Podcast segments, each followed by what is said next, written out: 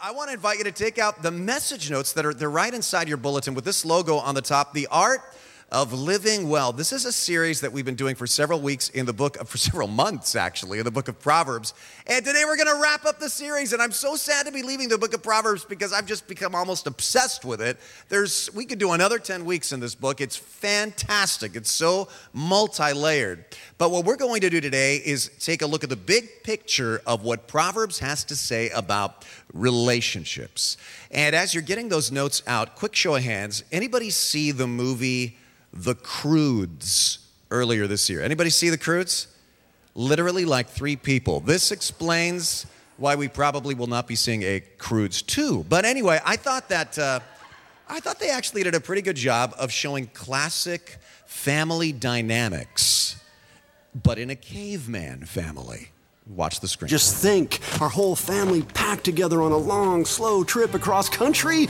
We'll tell stories, we'll laugh. we'll become closer as a family. Get her off, get her off. If you're not ready to challenge her, then don't look her in the eye. You keep your big giant arms on your side of the trail. You want me to turn this family around? Do you? Because I will turn this family around so fast. Dad, I gotta go. Come on, you can hold it. I don't think so. I'm not dying on an empty stomach. Grug. We're all pretty tired. We'll eat when we get there. It's taking too long. I'm grabbing a snack. I don't do that. That's not food. He's a pet. My pet. What's a pet? An animal you don't eat. We call those children. Isn't this fun? We're taking our first trip together. Anybody relate to that, especially this summer, right, with family road trips? Well, uh, there can be a lot of tension in families. So let's talk about wisdom for family relationships today. Now, we represent in this room a lot of different kinds of families, right? Some of you are married, some of you are not married, some of you have kids at home, some of you are kids at home, some of you, the kids have gone. And what that means is there is going to be something for everyone in this message here this morning. But it could be very easy for you to kind of tune out the points that don't apply specifically to you. Oh, this point's about parents and kids. I don't have kids, and uh, so I'm going to play Scrabble on my iPhone. But listen carefully because the themes of how to have healthy relationships that run through all these verses are really universal. There really is something for everybody in each point. So let's take a look at what Proverbs has to say first about spouse to spouse relationships, husbands to wives, and wives to husbands. And this one I'm going to hit very quickly because my the main concentration is going to be on points 2 and 3, and I don't have time to get into some of the more controversial things about sex and marriage today, but I did cover a lot of that 2 weeks ago in the message on sex, which you can download on our church website. So today, let's look at the four keys to a dynamic and growing and flourishing marriage. And I have to tell one of my favorite stories that some of you have heard me tell at weddings uh, about marriage. It's the one about the very elderly couple in bed at night, and he can tell that she's a little bit upset. And the wife says, "Well, dear, you know, you never." You never put your arm around me in bed at night like you used to. And so, with a lot of creaking of bones and groaning, he puts his arm around her. But she's still not satisfied. She says, Well, you know, you never, well, you never, rub my back the way you used to at night. And so he mumbles something and, and begins to kind of rub her back like this. And then she says, And you know, you never, you, you, you never nibble on my ear the way you used to. And at that, he throws back his covers and stomps away. And she says, Dear, where are you going? And he says, To get my teeth. You know,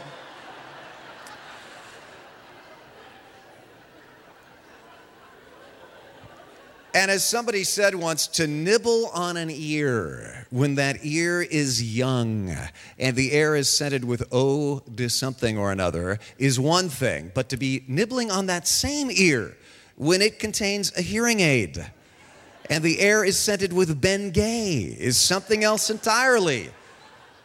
But that is what we want, that kind of lifelong love. So, how do we get there? Four keys. There, there's a description early on in the book of Proverbs about somebody who, quote, has left the partner of her youth and ignored the covenant she made before God. There in Proverbs 2:17. And this implies that marriage is first a relationship based on covenant. Marriage is a relationship based on covenant. What does that mean? Covenant means a binding agreement where you say, This is a contract. I am signing on the dotted line. I am promising I will not leave you. I will be faithful. Now, some of you are going, What? Are you saying that I need a piece of paper just to tell somebody that I love them? No, of course not. Go ahead and tell somebody you love them. But a marriage covenant is not a declaration of present love, it's a promise of future behavior. It's not a declaration of present love, it's a promise of behavior for the future before God. And there is huge power in covenant. Interesting, a Harvard uh, University study showed that marriages where the wedding is in a church service, the divorce rate drops to one out of 50 marriages, far lower than the divorce rate in the population at large. But in marriages where people are married in a Christian ceremony and they go to church every week, read the Bible, and pray together, the divorce rate is one out of 1,105 marriages. Just an amazingly low ratio. It's, it's spectacular, really. Why is this?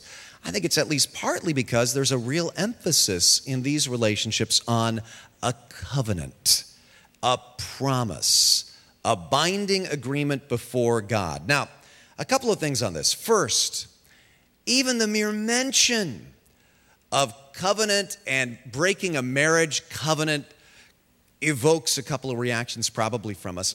Some of you feel shame and guilt and pain when you hear this, but the purpose of this message is not to resurrect your past. Perhaps the covenant has been broken. Perhaps you broke the covenant. But listen, if you have confessed a sin to God, God has forgiven it and forgotten it, and you can too. What this is about is about moving forward. Don't dwell on the past. But there's another emotion that this can evoke, and, and that's this some people in our individualistic Western world, when they hear all this talk about marriage being a, a contract, a covenant, they feel like, oh, the walls are closing in on me. This is not right. Well, keep listening. Because the next point is that not only is marriage based on a covenant, it's a relationship based on friendship. Friendship, because that very same verse talks about the partner of her youth. The word partner there is a Hebrew word which means your most intimate and best friend. Your most intimate and best friend. Now, how do you make your spouse into a friend? Well, the best way is by having a common mission. C.S. Lewis once said something interesting. He said, It's impossible to have fellow travelers if you're going nowhere. Think about that. Isn't that great? It's impossible to have fellow travelers if you're going nowhere. And he said this in an essay on friendship, and he was saying, don't just go out looking for friends, desperate for friends, because that's just not very appealing, and you'll never end up getting the friends that you're looking for. Have a mission in life, be going somewhere, and then you're to find fellow travelers.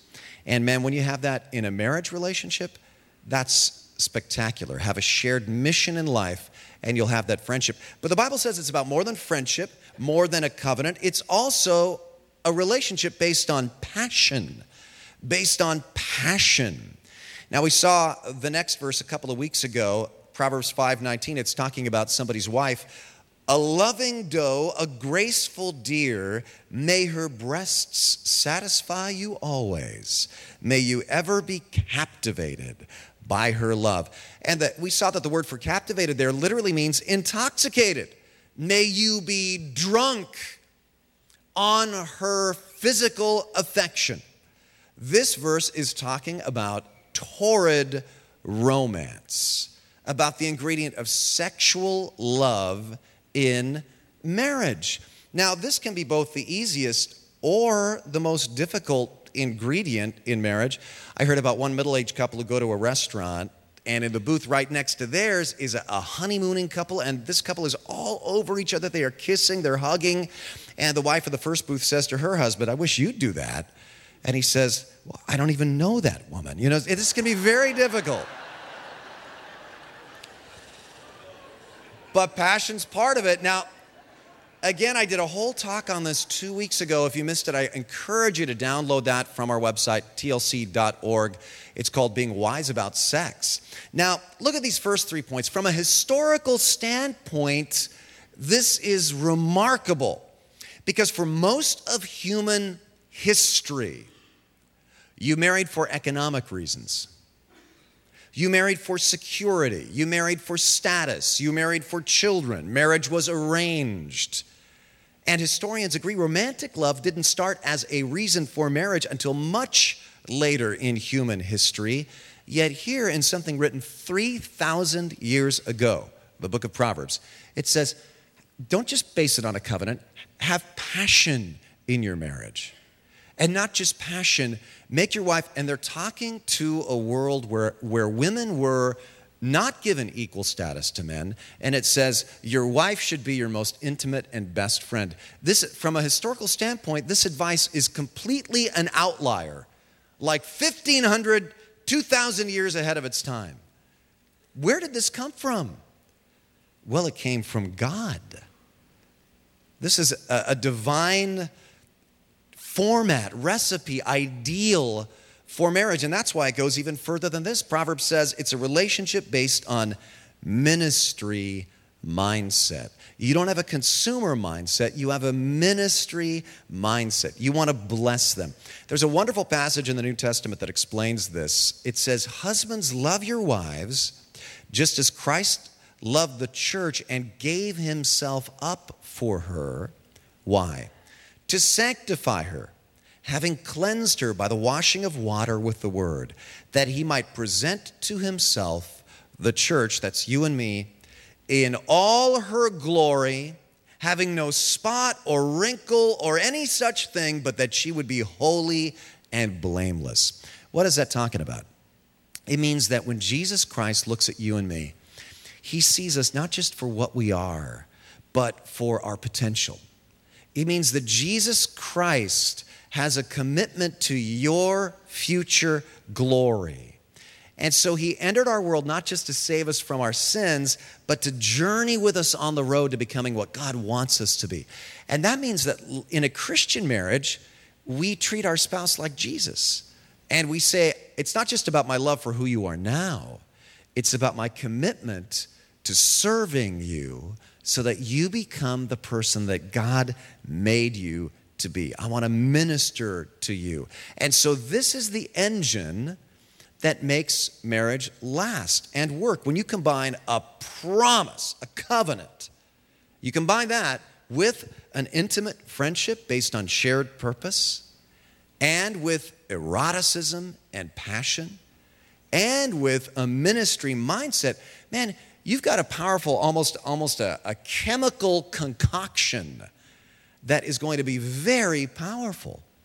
Now, there's tons more to say on this, and I really want to encourage you to grab a copy of Tim Keller's excellent book, The Meaning of Marriage. I got a lot of my ideas for this right from Tim Keller, and we always have copies of those in the uh, lobby at our book cart that we just make available at cost. But at TLC, we're committed to enriching your marriage. And so you might want to check out the Tim Keller book. But second, what does Proverbs say about parent to child relationships? Listen, uh, in traditional conservative cultures, they would often say the main goal of child rearing is control. And in liberal, uh, modern, Western cultures, we would often say the main goal of child rearing is affirmation and love. But Proverbs is actually more nuanced than either one of those positions. It says the main purpose of parenting is to make your children wise. Is to make your children wise. Not just to control them, not just to affirm them, but to make them wise. Now, why is wisdom the most important thing to teach your kids? Because kids are fools, right? Kids just do dumb stuff. And I want to have a little bit of fun with this because we could all share stories from our own childhood or our own kids, but I'll share just a few stories with you. One time, when our oldest son, Jonathan, was very young, his uh, grandpa made him a beautiful lemonade stand. And we helped him set it up one weekend. He sets up this lemonade stand and he makes seven or eight bucks selling neighborhood kids his lemonade. And he's very excited. And apparently, this was very motivating because the next Saturday morning, Lori and I wake up late, the sun is shining, and after a while, we go, Where, Where's Jonathan? Well, we, we go outside, we find him on the, on the front uh, sidewalk, surrounded by a crowd of neighborhood kids. And we're thinking, they're pretty enthused. That must be great lemonade he's making. And as we get closer, we saw that he has put up his stand and he's put up a new sign on his stand which says, Tools for Rent and he has laid out all of our power tools on our driveway and he is renting them out by the hour to the neighborhood kids. Kids are walking away with drills. Circular saws are in wagons. And they all thought it was awesome. Thank God we gathered them all up. But Jonathan thought it was a, a great idea. We had to teach him wisdom that day, right? Another time we were camping and The kids get up early to go outside to play, and about 7 a.m., they wake us up. They've already been up an hour. You know, you cannot get them up when they're at home, but when they're camping, they just pop right out of bed at like 5. So, 7 a.m., we hear them at the front of the tent going, Mom, Dad, Mom, Dad, Mom, Dad, Mom, Dad, Mom, Dad. What, what, what, what is it? We just want one thing. One thing. Just let us sleep. Well, we just want one thing. One little thing. One thing. One little thing, and then we'll let you sleep. What? What is it? One thing. What is it? A match. and we look outside, and the kids have put together dozens of what they called pine cone bombs. Pine cones with pine needles sticking out like fuses, and their morning activity plan was to light them all and lob them into the forest. We had to teach them wisdom that day, right? I'll give you just one more. My friend uh, Bobby, one time, he's six years old, and his mom leaves him alone at home when she goes out grocery shopping. First time he'd ever been home alone. And he decides what would be hilarious, obviously, is when mom comes home to jump out and surprise her, disguised as the Jolly Green Giant. Obviously, that would be hilarious. So he goes into the basement, gets greenhouse paint, takes off all of his clothes, paints himself green from head to toe, goes back upstairs and hides under his bed. Problem he falls fast asleep. And he wakes up much later to the sounds of policemen that his mother had called frantically when she couldn't find Bobby at home. And so Bobby thinks, oh, I better jump out now and say, ho, ho, ho, Jolly Green Giant. And he tries, but he's stuck to the carpet because the paint dried. And so now he's crying, and the cops go, Wait, wait, we hear crying. And his mom's now really freaking out. What has happened to Bobby? And they go into his room. It's coming from under the bed. And they shove the bed aside to see the scene I just described. Bobby told me, How do you even begin to describe the thought process that got you there? And he looked up at them and said, It seemed like a good idea at the time. And he said they all just collapsed laughing, right? These are all examples of what the Bible says folly is bound up in the heart of a child. Isn't that true? Kids will just do these ridiculous things. All right, one more. Just one more. Um, I just was speaking for two weeks at Mount Hermon, and it reminds me of a story that Chuck Swindoll told one time when he, he spoke up there. This happened in Felton. He said he asked a mom there, How's camp been? And she said, Well, eventful. She told him the day before, again, this is right up there in Felton, so you guys will know what I'm talking about. Her kids and some other kids that they had met at camp were all standing in a circle on the redwood path up there looking down at something. And so this mom wanders over. What are you looking at, kids? They're looking down at a mother skunk and her babies.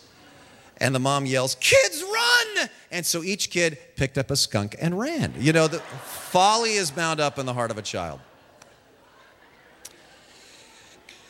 But the rod of discipline will drive it far away. Now, the rod of discipline, I better say something about this quick. The word discipline is a very common word in Proverbs, which actually means coaching.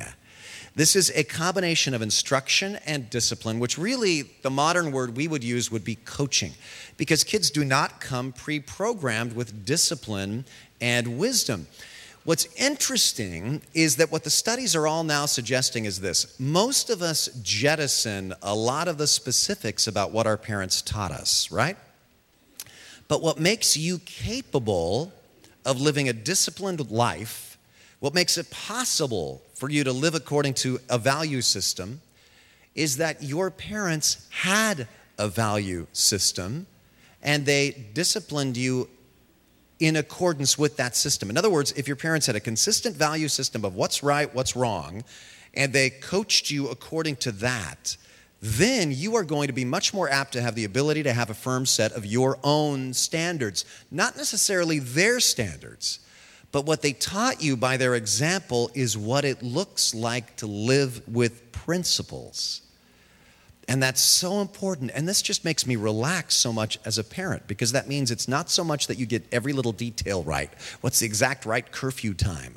You know, it's about the overarching idea of living a disciplined life. You're, you're teaching them the overarching big picture of what it looks like to live according to principles.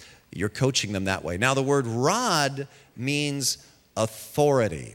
And, and a rod was a symbol of authority. It's symbolic, it means to take authority. You are the authority in that relationship. But one of the dangers of reading the book of Proverbs, if you don't understand the poetry of it, is that every time you see the word rod, you think it means spank.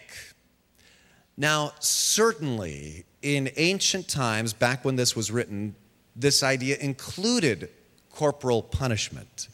But you're making a huge mistake if every time you see the word rod in Proverbs, you think it means punishment. And here's why. You know that famous verse, Proverbs 22 6, that says, Train up a child in the way he should go, even when he's old, he will not depart from it. Many commentators think that what this really means is make sure your discipline fits the nature of your child. A lot of kids don't need corporal punishment, they just need a look and they melt down, right? Other kids need more than a look.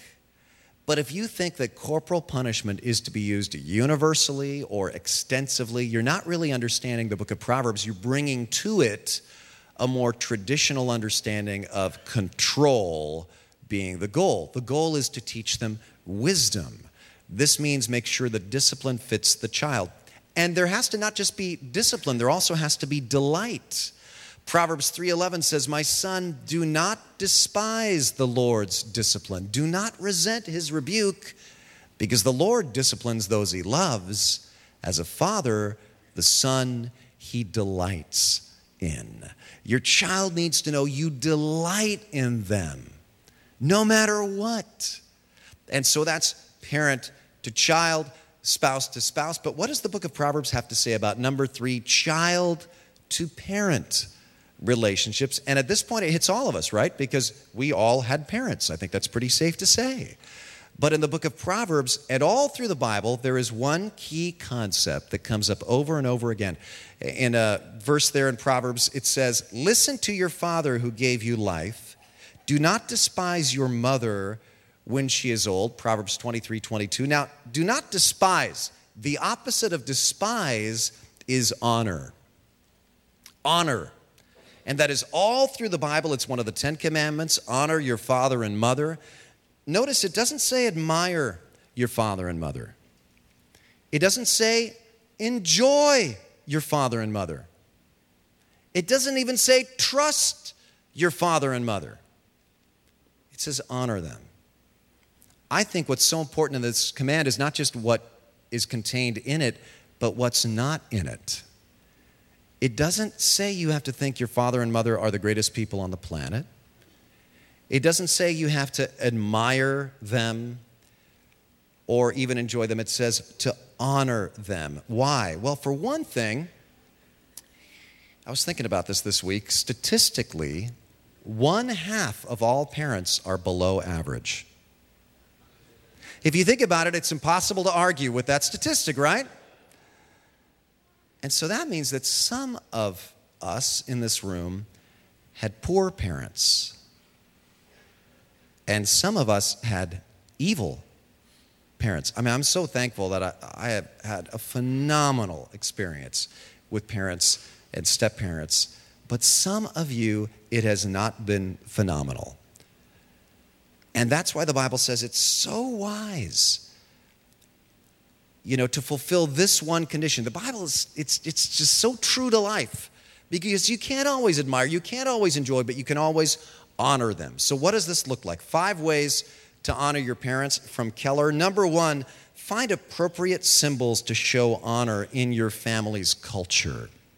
Your family may have ways it shows honor that means something to your parents, giving them a place of honor at the table. Uh, inviting them up with you when you go to the lake on family vacations, not leaving them out, uh, letting them speak first and finish talking, uh, even if they take a long time to get to the point before you uh, interrupt. You know, honor them. Now, on this point, I want to say for many parents, as they grow older, the less honor they get because all of their affirming friends start to die off. And this is why it's so important for children to honor them.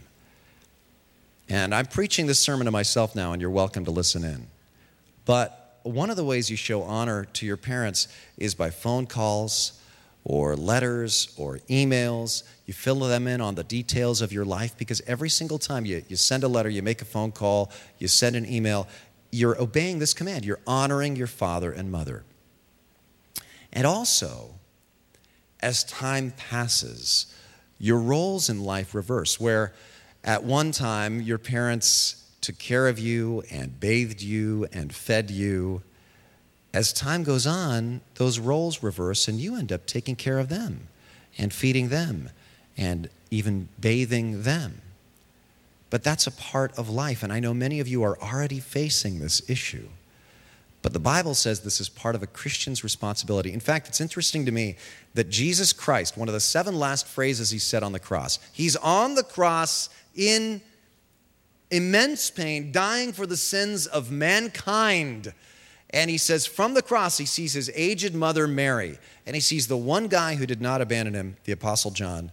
And he says to John, Take care of my mother.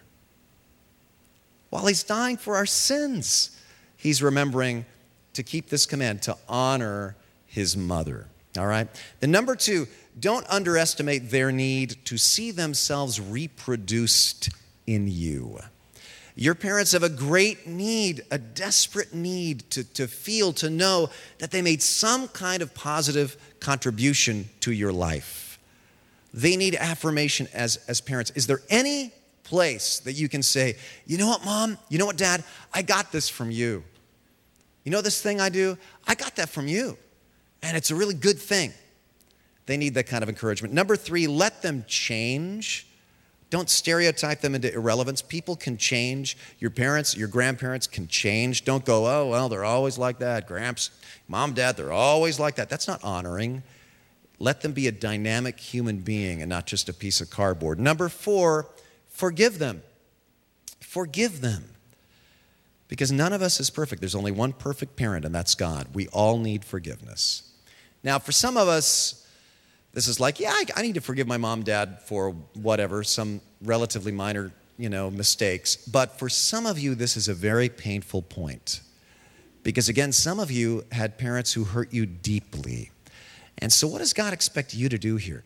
God is, listen, God is not asking you to gloss over anything. He's not asking you to deny the pain. He's not asking you to repress it. God doesn't want you to fake it. He wants you to face it. Because the chances are that you are venting anger that's really because of your parents and something that hasn't been dealt with.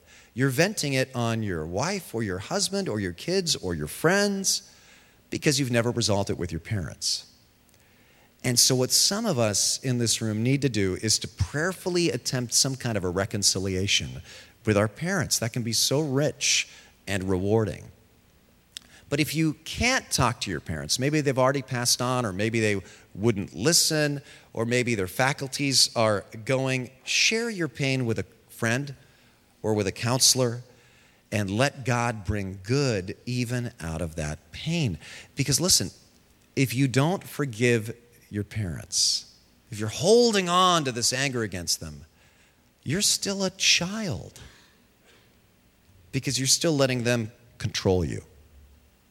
And then, maybe the most important way to honor your parents, number five, is to be liberated from them.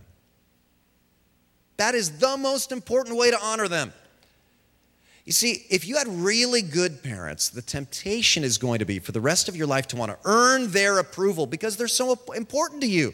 And you're always going to be thinking, what, what do mom and dad think? I really want them to approve. And if you had really bad parents, the temptation is to spend the rest of your life resenting the fact that they don't show approval, but either way, you haven't grown up.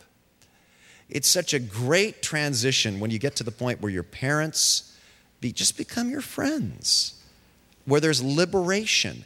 And this honors your parents because that's really the goal of parenting that you get up and leave the nest. And so that's the, the big picture. I mean, we did the main, like 5,000 mile high flyover here of what the Bible in Proverbs says about relationships. And I think everybody got touched by at least a part of this, right? But you might look at this list and go, okay, how do I do this?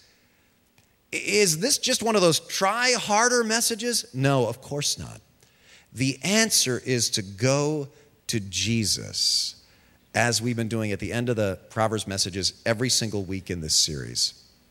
Let's walk our way through this in application as we close. First, how do you love your spouse in all the ways that we just talked about? Well, remember the Bible says, Husbands, love your wives just as Christ loved the church, that's you and me, if you see that Jesus gives you the ultimate spousal love, that the creator of the universe loves you more than the most amazing husband or wife ever could, then you're free, really free to love your spouse. Because listen, here's the dynamic.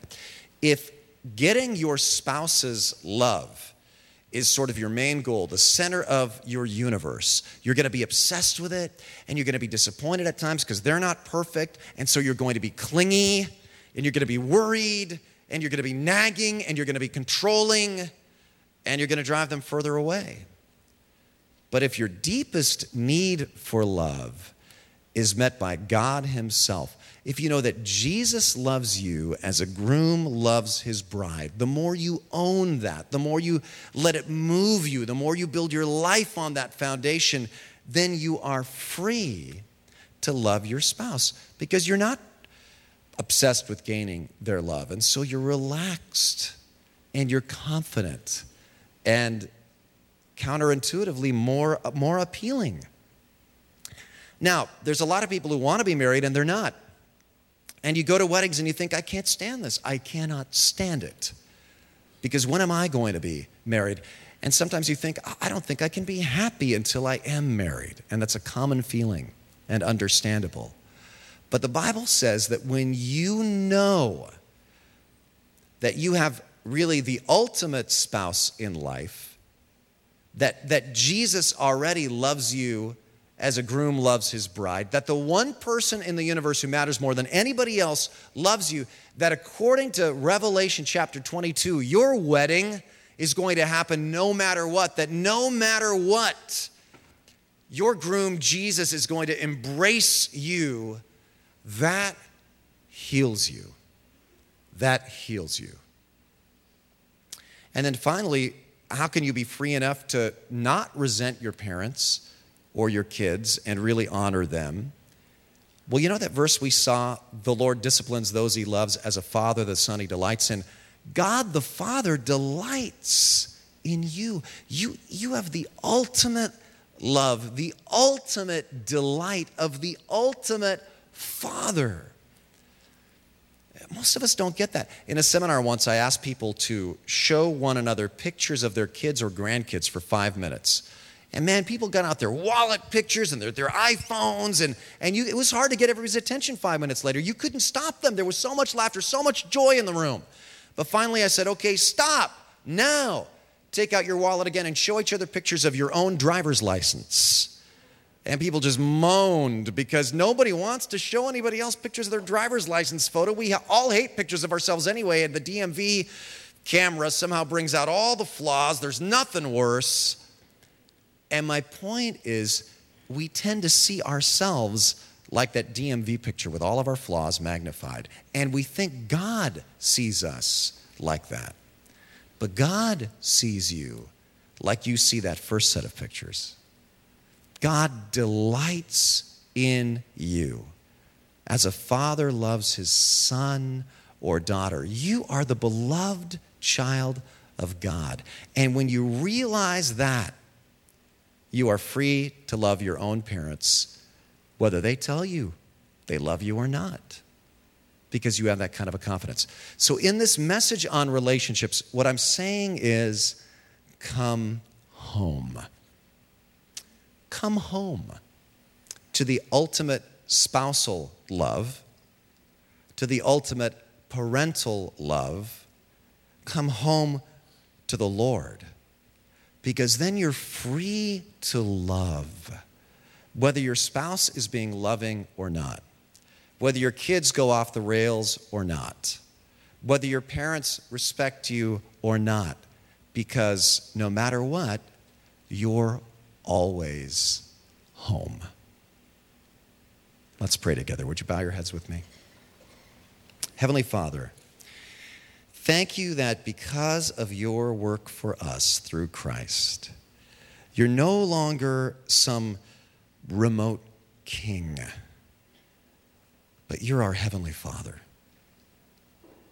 Help us to take what we've learned and apply it to our family relationships. Help us to be wise through Jesus.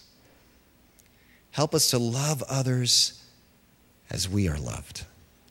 And if there's anybody here today who, who's saying, man, that sounds good, I just want to come home, I pray that they'd say something like this in their hearts God, I don't understand all of this, but I want to be at home in your love.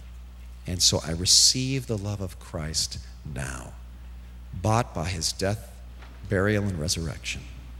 Thank you, God. In Jesus' name, amen.